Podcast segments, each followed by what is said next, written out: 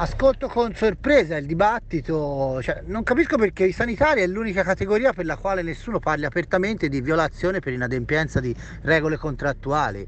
Come in qualsiasi altro lavoro del mondo, se io mi rifiuto di servire un cliente nero in un supermercato mi licenziano, giustamente.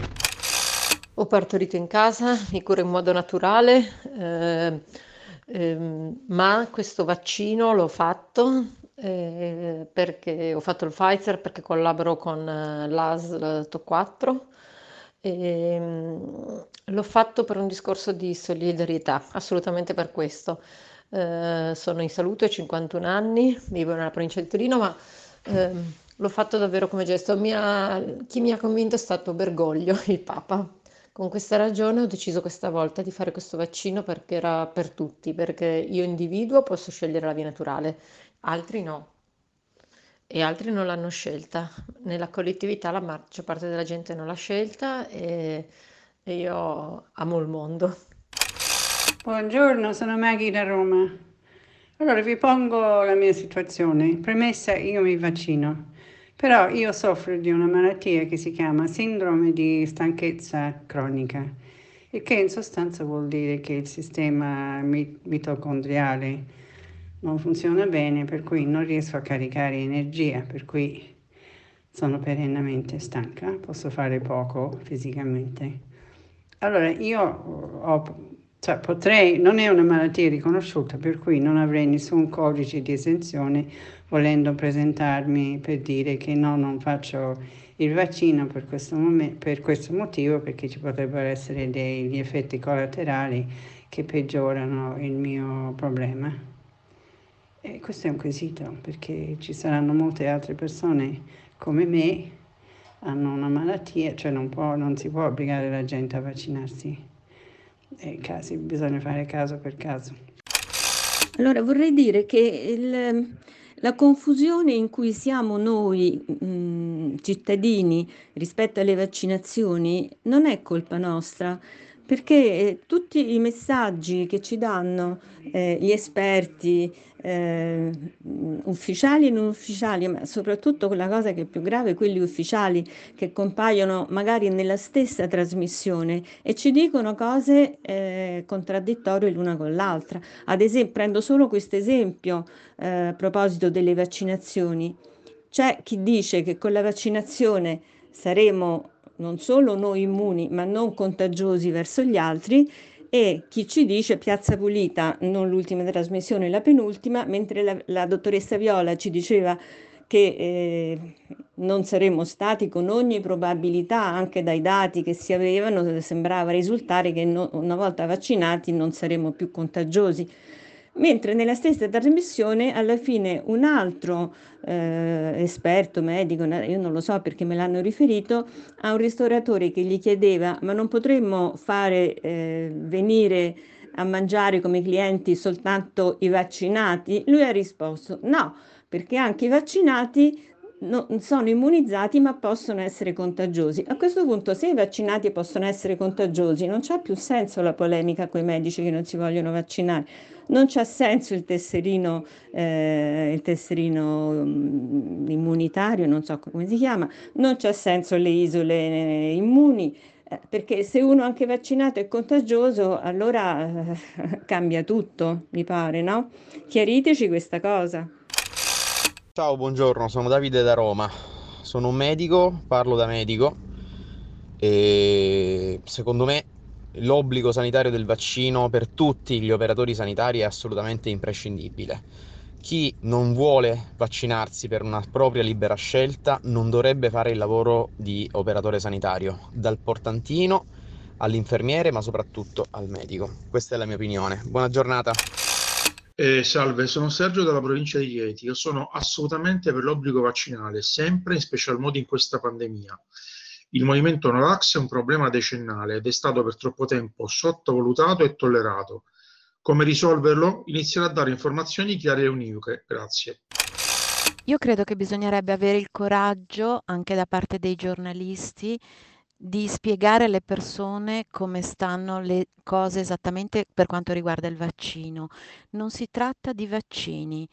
le stesse eh, aziende farmaceutiche spiegano chiaramente che si tratta di trattamenti che sono stati solamente autorizzati in fase sperimentale e non approvati. Questo avverrà per eh, fasi diverse non prima del 2022-2023. Allora non si tratta di vaccini, quindi si sta chiedendo ai sanitari di inocularsi dei sieri che sono sperimentali. Io credo che chiunque faccia del giornalismo dovrebbe andare, come abbiamo fatto in molti, come ho fatto anch'io, a leggersi esattamente cosa dicono le aziende farmaceutiche, cosa dicono le aziende, cosa dice l'EMA rispetto a questi trattamenti. Allora pensare di renderli obbligatori vuol dire mettere a rischio seriamente tutta la popolazione sanitaria, i medici, gli infermieri, chiunque si occupi di sanità, a qualcosa che potrebbe avere delle mh, mm, potrebbe dare dei, degli effetti avversi a media e lunga scadenza che ancora non conosciamo. Allora con quale eh, leggerezza si può pensare di vaccinare delle figure importantissime del nostro sistema sanitario eh, e comunque della nostra società. Stiamo rischiando di fare un danno incredibile per dei farmaci che sono ancora in fase sperimentale.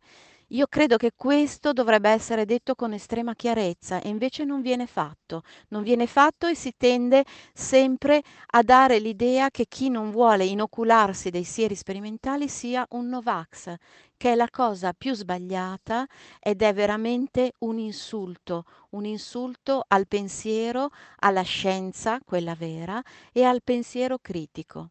Sono Viviana e chiamo da Milano. Allora, io sto ascoltando e mi chiedo scusa per il rumore che si sente. Ehm, volevo sapere come si può eh, dire eh, quello che sto ascoltando adesso, mh, cioè io non voglio salire su un'ambulanza e rischiare di essere contagiata. Vale di più allora il, il diritto alla salute di una persona che sale e non vale niente il diritto alla salute di una persona che invece lavora, ehm, lavora in un ospedale ad esempio. Il, ci sono persone, medici e anche infermieri che hanno avuto malattie, che hanno avuto cancro, che hanno avuto malattie autoimmuni, che ce l'hanno attualmente come per esempio io eh, io non sono un operatore sanitario, sono un operatore della, della scuola, ma ho paura che se questa cosa eh, viene vista eh, per, qual- per, alcune persone, poi verrà vista e generalizzata per tutti quelli che ha- hanno a contatto eh, il pubblico. E quindi eh, non capisco perché la mia salute debba contare meno della salute di quella persona che eh, ha paura e non vuole assolutamente rischiare. Allora io devo rischiare di morire perché facendomi il vaccino potrei anche morire per le reazioni, ma anche perché nel tempo mi si riacutizza la mia malattia e queste persone invece devono dirmi semplicemente che sono un Novax, tagliarmi fuori dalla società. Questa cosa non l'accetto. Anna D'Ancona.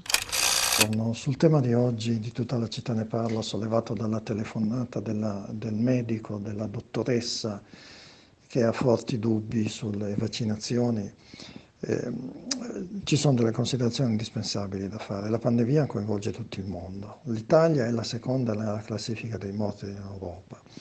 Non si tratta di una questione ideologica, non, non si può trasformare in una questione di tifoseria. È un disastro umano, sociale, eh, riguarda l'istruzione, l'economia. I morti non sono numeri vuoti. I vaccini sono sperimentati secondo dei protocolli rigidi, sono approvati dall'OMS, dall'EMA. Ci sono delle controindicazioni, come ogni farmaco, anche l'aspirina, basta leggere il bugiardino dell'aspirina, c'è da spaventarsi. Il rischio è che eh, ci sia una assuefazione ai morti che vengono considerati così come numeri vuoti. È particolarmente grave che sia un medico con formazione scientifica che prevede eh, la sperimentazione e, e, la verifica, che contesti i fondamenti della scienza. La vaccinazione è una questione sociale ed è, eh, la pandemia rappresenta un rischio per la specie. Buongiorno, Paolo da Torino.